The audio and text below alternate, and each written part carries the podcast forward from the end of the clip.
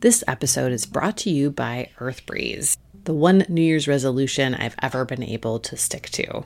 It's completely transformed my laundry experience. Gone are the big, heavy plastic jugs, the measuring out of detergent every time. All I do is grab an Earthbreeze wash sheet. All I do is grab an Earthbreeze Eco Sheet. It looks just like a dryer sheet, except it's slightly less dry. It's ultra concentrated detergent. I throw it in the wash, and that's it. Never think about it again. Laundry comes out great, clean, fresh smelling, no harmful chemicals or bleaches or dyes or anything in there. If you want to change up your laundry game this year, right now my listeners can get started with Earthbreeze and save 40%. Go to earthbreeze.com slash drilled. That's E-A-R-T-H-B-R-E-E-Z-E dot com slash drilled for 40% off your subscription.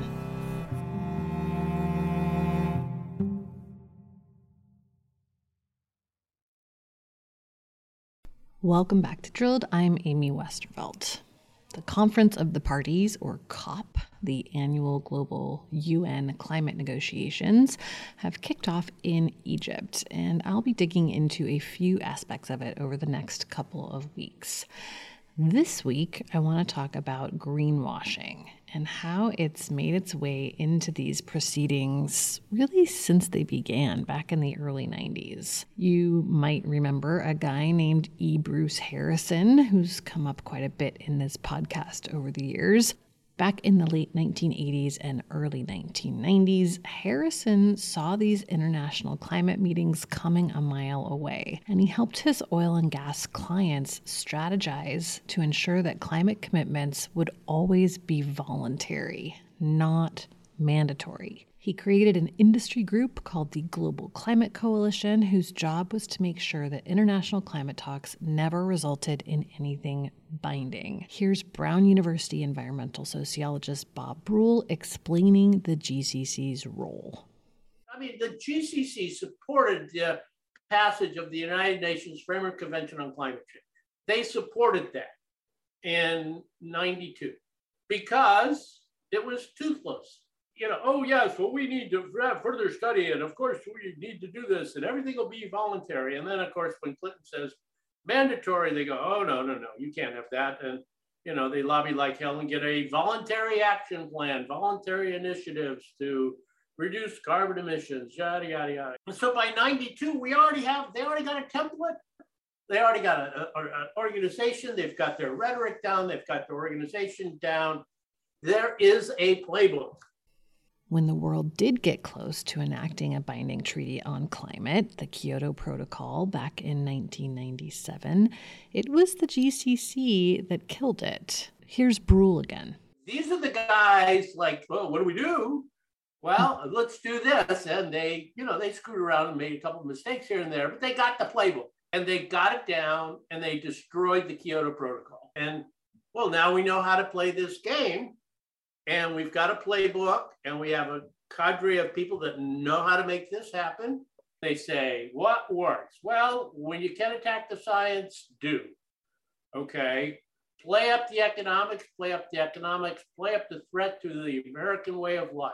Talk about international inequality, talk about energy security. A lot of the talking points they crafted back then are the same ones that are being trotted out today. The global south has been used as an excuse for the global north not to act on climate. Now it's being used as an excuse for the global south not to act on climate. The industry changes its narrative there depending on what suits it. They're cultural opportunists. I mean, all this compassion for global poverty, and the only way to get them out of it is fossil fuels, which, one, and no, that's not true and two what you know this is a colonialist attitude of telling people how to figure out their own lives. Thank you very right. much. They can reason for themselves. Faux faux concern over the global south because it fits their argument. And so anything right. that supports their position they'll grab onto for right now. It's just it's just it's just opportunism as far as i'm concerned because if they were really concerned they would have done you know there's all kind of things you can do I don't see you joining any of those groups. So, from the very first COP, oil companies and importantly, their PR firms have played a major role in determining the outcome of global climate negotiations, which is why it was pretty shocking to learn that the government of Egypt, this year's host country, selected the firm Hill and Knowlton to handle media for COP. Hill and Knowlton have been handling briefings and press conferences for months leading up to the conference. That name might sound familiar to listeners of this podcast too, because like Harrison, their founder, John Hill, was the focus of an episode in our Mad Men season a couple years back.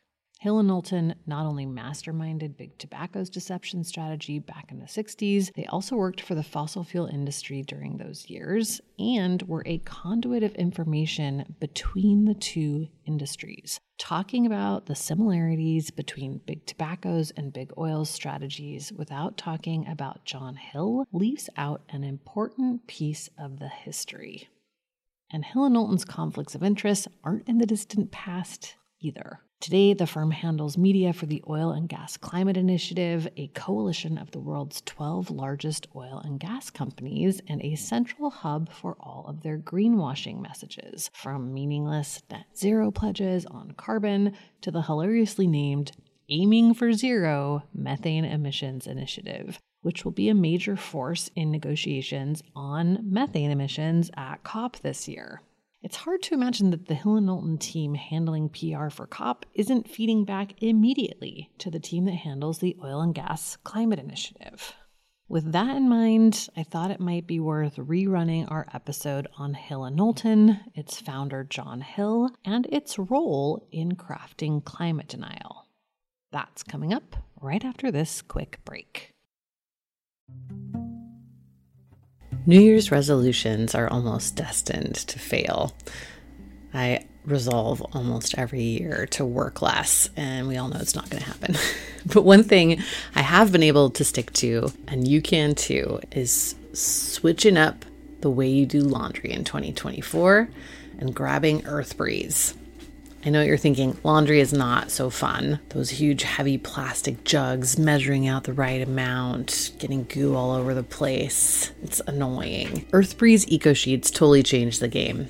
Unlike powder or liquid, Earthbreeze actually looks like a dryer sheet, but it's ultra concentrated laundry detergent. And it's super easy. You just throw it into your laundry and that's it. There's no measuring, there's no lugging anything around. Your laundry comes out clean, it smells great. I love it. It's genuinely made my life easier.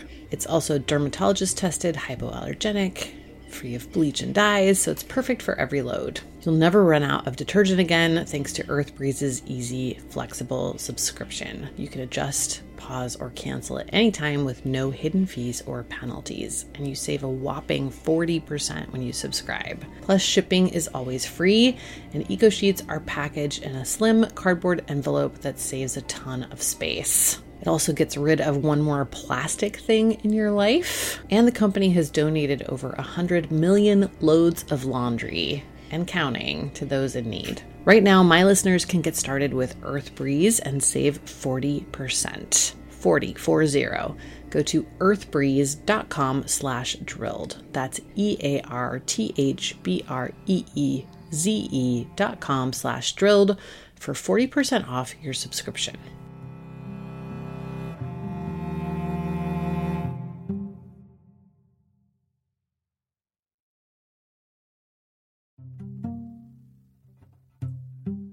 Hi, it's Amy here, and I'm excited to tell you about a new podcast from APM Studios and Western Sounds called Ripple. Such a good idea, this show. In the aftermath of major disasters, there is always a swarm of media attention. The public is captivated by breaking news, there's coverage and controversy, and then the cameras and the public just move on. But the stories are not finished. Ripple is a new series investigating the stories we were told were over. In season one, the reporting team traveled hundreds of miles across the Gulf Coast to learn the ongoing effects of the 2010 Deepwater Horizon oil spill, which are still impacting many coastal residents more than a decade later. You can listen now to Ripple wherever you get your podcasts.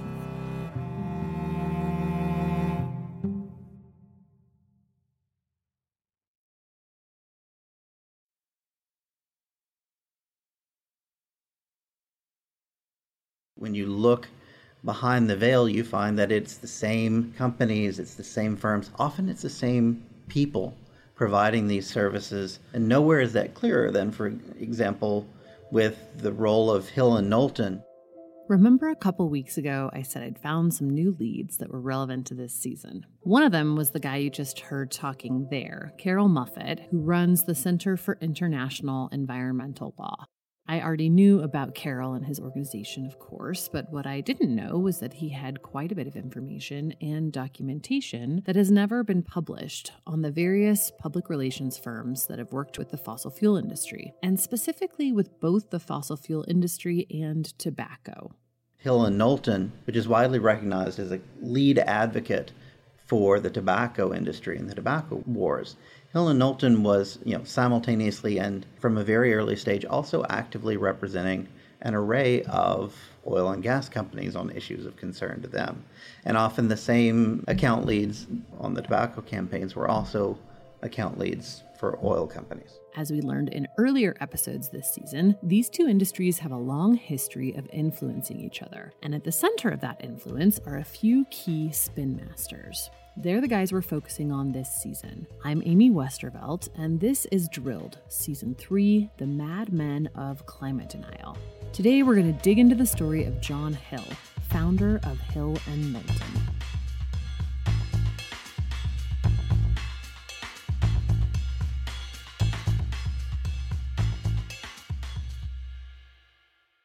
John Hill was born on a farm in Indiana in 1890. His grandfather had been wealthy, but his father lost all the family's money in a series of business deals gone wrong, and Hill would spend the rest of his life chasing the company and approval of rich men.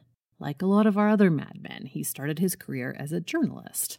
But unlike the others, he seems to have been fairly good at it. While they each spent a year or two struggling to make journalism happen, Hill was a financial and business reporter for 17 years before he got into the PR game. He even started a couple of newspapers himself, although he struggled to keep them afloat. Some things never change.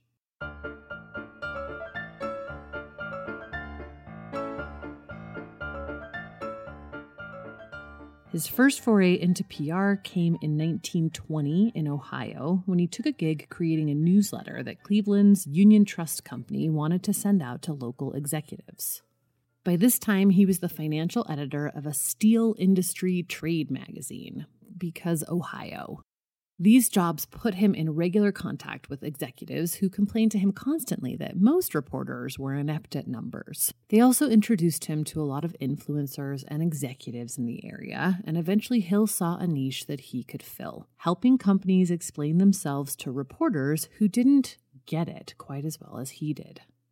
Hill opened up his own firm in 1927 with Union Trust and Otis Steel as his first clients. Because Hill was well liked by local executives, word spread fast, and within a couple months, he'd built an impressive roster. It included United Alloy Steel, Republic Steel, and Standard Oil of Ohio. The Standard Oil account was an important win for Hill because guess what? He was a huge Ivy Lee fan. Our first featured madman. Lee may have tapped Edward Bernays as his successor, but John Hill was probably the more natural fit for that role. Hill hated how flashy Bernays and many of the other PR guys of his day were. He preferred Lee's distinguished Southern gentleman shtick, and he emulated it. Like Lee, he preferred to stay behind the scenes, although Hill took it to an extreme, almost never appearing in the press. When he did show up in public, it was always in a conservative suit, clean shaven, hair slicked back, wire rimmed glasses.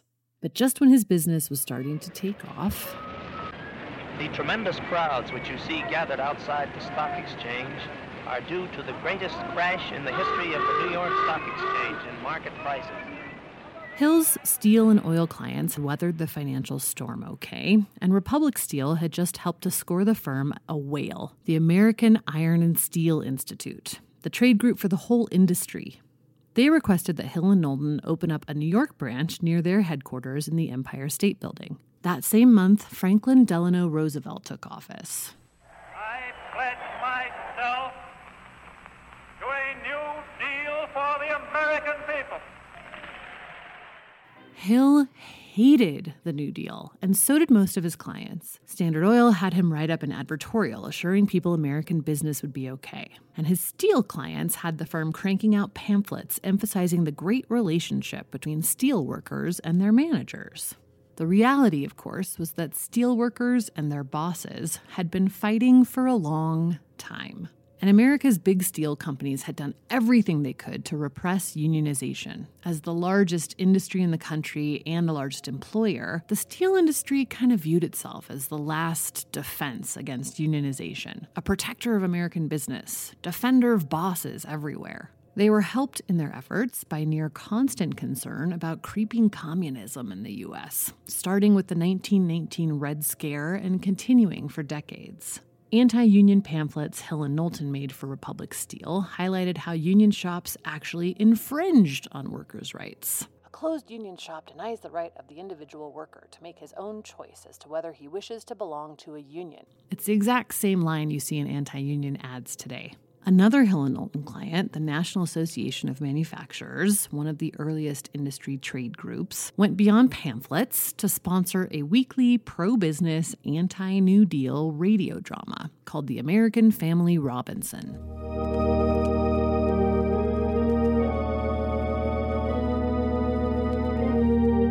It's time to join the American Family Robinson again in Birch Falls. But one thing this Army situation ought to get credit for is bringing everybody face to face with the cold facts. That's right, and it ought to remind the country of something more specific. That it's only business and industry that can provide soldiers and sailors with the proper equipment. Sure, that's what I say. But after more than a decade of suppression, the labor movement was gaining steam again. A few years after opening his firm's New York office, John Hill faced his first big challenge in PR. And just like with his hero, Ivy Lee, it came in the form of a violent labor strike. Steelworkers were starting to band together by 1936, forming the Steelworkers Organizing Committee within one of the country's biggest unions, the CIO. This officially freaked steel bosses out. The American Iron and Steel Institute put Hill and Knowlton on the case, and they wrote up full page ads with a manifesto for the industry. The ad suggested that outside agitators had coerced employees into joining the union. On the last day of June and the first day of July 1936, the trade group sponsored full page ads in 382 newspapers in 34 states. But the unions persisted. In 1937, U.S. Steel agreed to recognize the unions and negotiate a contract. That made it more difficult for the other companies to resist. But there was one holdout Little Steel, an umbrella group that included all the smaller independent steel companies. Led by a man named Tom Girdler, president of Republic Steel, Hill and Knowlton's client, they refused to have any sort of contract with a union. And then in May 1937, Girdler was elected president of the trade group, Apparently, by this point, he had been stockpiling weapons for months, planning on some kind of armed battle with the Union. Later that month, a strike began at the Republic Steel plant in Chicago. Armed strikers and armed police in front of a South Chicago steel plant.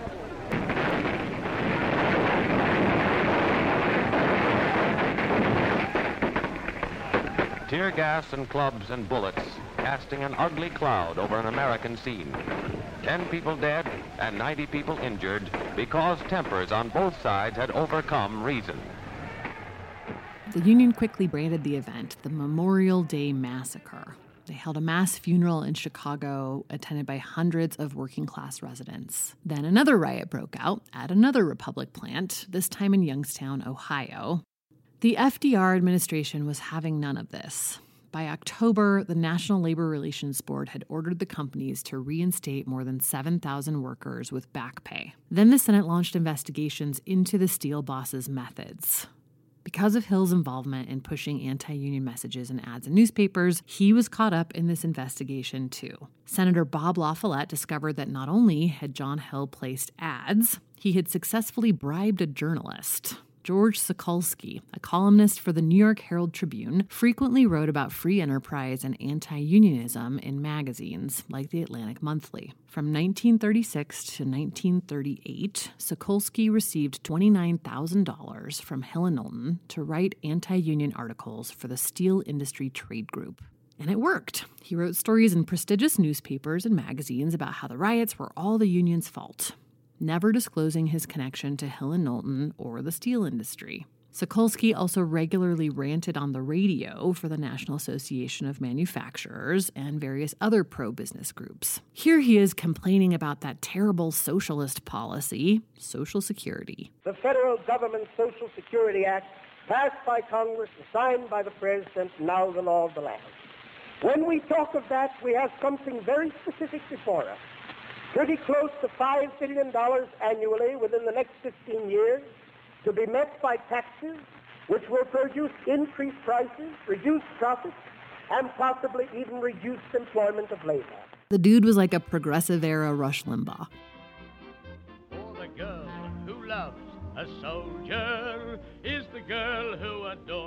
Ultimately, World War II rendered the whole labor argument moot. The factories were required to unionize, but the war also kicked off another Red Scare, further solidifying Hill's conservative, pro business, anti government ideology. And it's that ideology that fueled his work for his next big and lethal client. More on that after the break. She simply can't refuse him. Oh, how she'd hate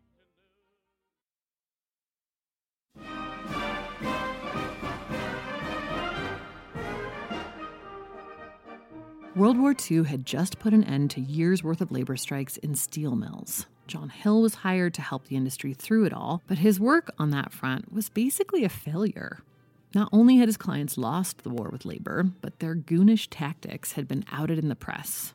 They looked just like the evil bosses they were pretending really hard not to be. A lot of people would have lost those accounts for bungling the labor strike so thoroughly. Hill had read the room entirely wrong. And not only that, he'd gotten busted bribing a journalist. But by this point, the steel and oil barons who made up Hill's clientele considered him a friend, an equal, a trusted confidant. And he spent almost as much time managing how his clients saw him as how the public saw them. By this point, Hill had also learned a very important lesson. His job was not to sell the public on any particular product, company, or industry. It was to sell Americans on the importance of American business in general, and particularly big business. He was pushing ideology, creating social license for American industry. And that meant working in Washington too. Shortly after the war, Hill and Knowlton became the first PR firm to have an entire branch dedicated to public policy work. The Washington office didn't have its own accounts. It existed solely to handle government relations for the firm's New York and Cleveland clients. By this point, that meant they had their hands in everything from energy policy to agriculture and all points between for clients like Texaco, Marathon Oil, Coca Cola, Monsanto, and a big new client, the Tobacco Industry Research Committee.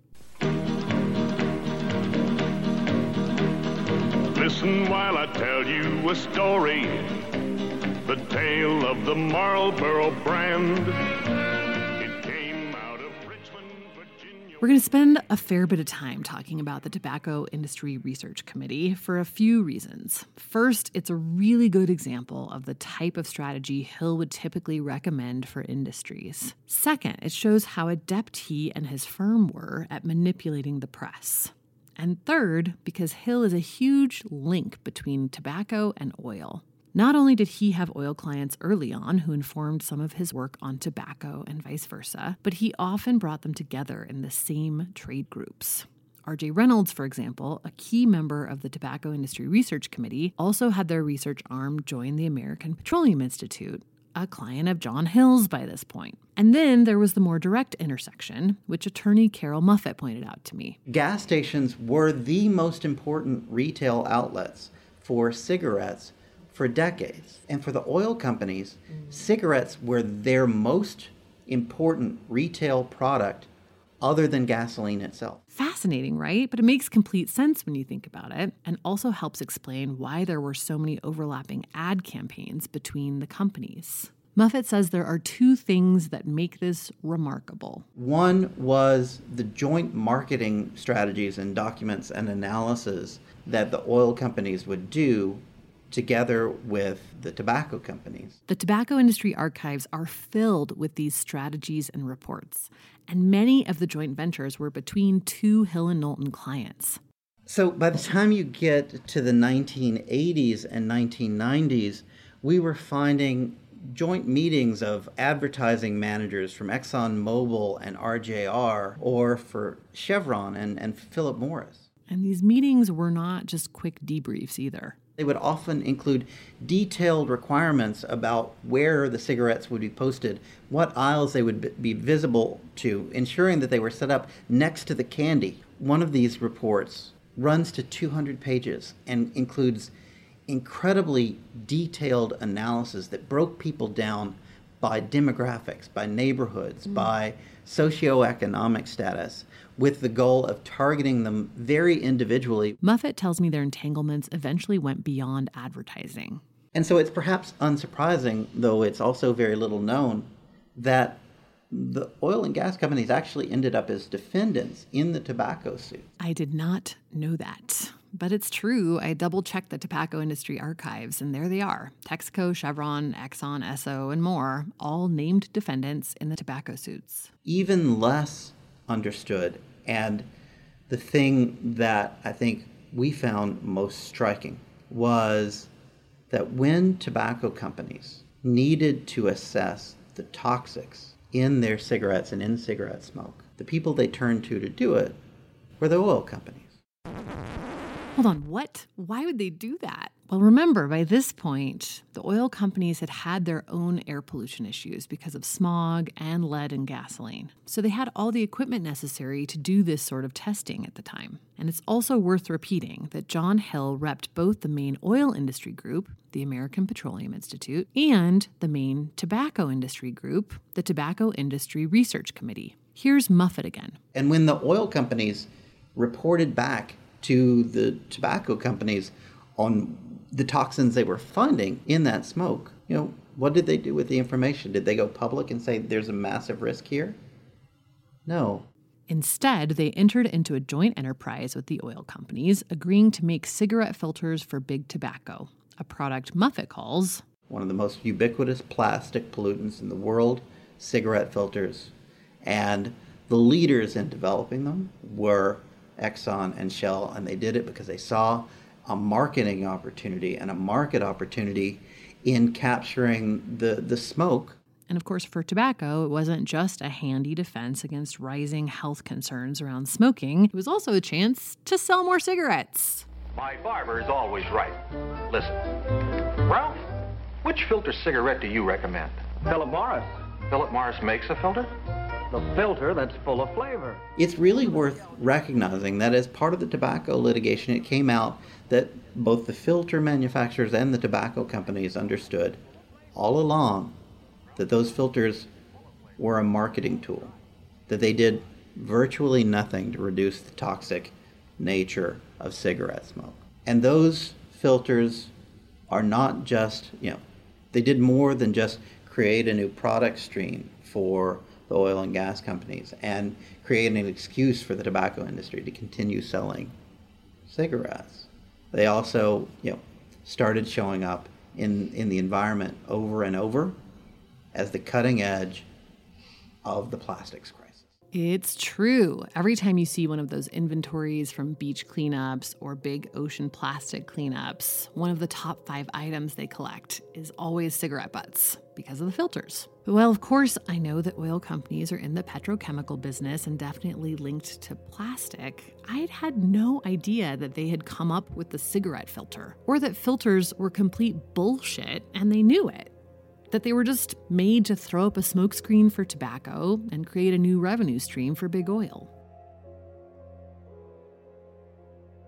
So while all of this back and forth is happening between the oil guys and the tobacco guys, and Knowlton has their staff funding and sourcing research on all the other things connected to lung cancer. And they're looking for scientists to sign on to the advisory board of the Tobacco Industry Research Committee. This was all Hill's brainchild. The tobacco companies initially argued with him. They didn't want to do a whole separate research committee. They'd already done their own research, and they thought that Hill should just be pushing that instead of trying to get them to fund more studies. They didn't need a whole independent research committee, but Hill insisted they needed third party independent research that would be perceived as more credible than the company's own research by the media. Eventually, they gave in. In December 1953, the CEOs of all the major American tobacco companies met with Hill at the Plaza Hotel to launch the Tobacco Industry Research Committee. Now they just needed a reputable cancer researcher as their scientific director. And that was not easy to find. So, in the first several months of the committee's existence, its research was conducted by Hill and Knowlton staffers. There are all of these internal staff memos from this time where they're giving updates on clients, and the oil tobacco connection is stark because you've got updates on Texaco followed immediately by updates on this phony research committee with lots of the same staff on both. Eventually, they hired Dr. Clarence Cook Little. He went by Cece and Hill and Knowlton proclaimed him a world renowned cancer researcher, which was a bit of a stretch. He'd been president of the University of Michigan and had worked for a year as the managing director of the American Cancer Society. But he'd never actually done any cancer research. The quote unquote cancer lab that Little ran raised mice for actual researchers to use. In the hands of Hill and Knowlton, though, Little became a widely respected researcher. So much so that in May 1955, when famed journalist Edward R. Murrow wanted to tackle the smoking controversy in a two part special, Little was introduced like this The cigarette industry, aware of this fact and fully cognizant of its responsibility, has organized the Tobacco Industry Research Committee. Its scientific director is the eminent cancer investigator, Dr. Clarence Cook Little, head of the Jackson Memorial Laboratory at Bar Harbor, Maine. The research group arranged for Murrow to talk to two other quote unquote independent scientists, both of whom were also on tobacco's payroll, unbeknownst to Murrow. And the resulting documentary actually had the effect of making the legit scientists, who hadn't gone through Hill and Knowlton's extensive media training, look like activists. And the industry plants looked like the serious, logical adults in the room. Uh, Dr. Little, have any cancer causing agents been identified in cigarettes? No, none uh, whatever, uh, either in cigarettes or in any uh, product of smoking as such. Although he officially retired in 1962, John Hill remained very involved in his firm, going to the office daily right up to a month before he died at the age of 86 in 1977. Hill had stayed true to his commitment to stay out of the press himself, and none of his industrial machinations were well known at the time of his death. His New York Times obituary sounds like it could have been written about any kindly octogenarian at the time. Always conscious of his health, Mr. Hill lunched daily on cottage cheese and fruit, or prune whip, and claimed that he worked out in a gym two nights a week. It reads He rode his own horses around his place in Pawling, New York, weekends, frequently with business executives who also loved the sport, and spent two weeks each year bareback riding in Arizona. Yep, prune whip and bareback riding, and manipulating Americans. That's John Hill.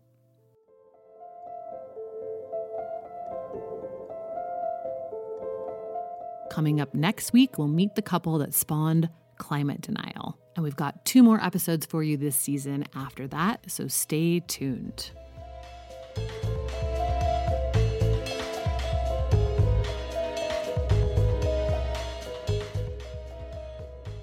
Drilled is produced and distributed by Critical Frequency.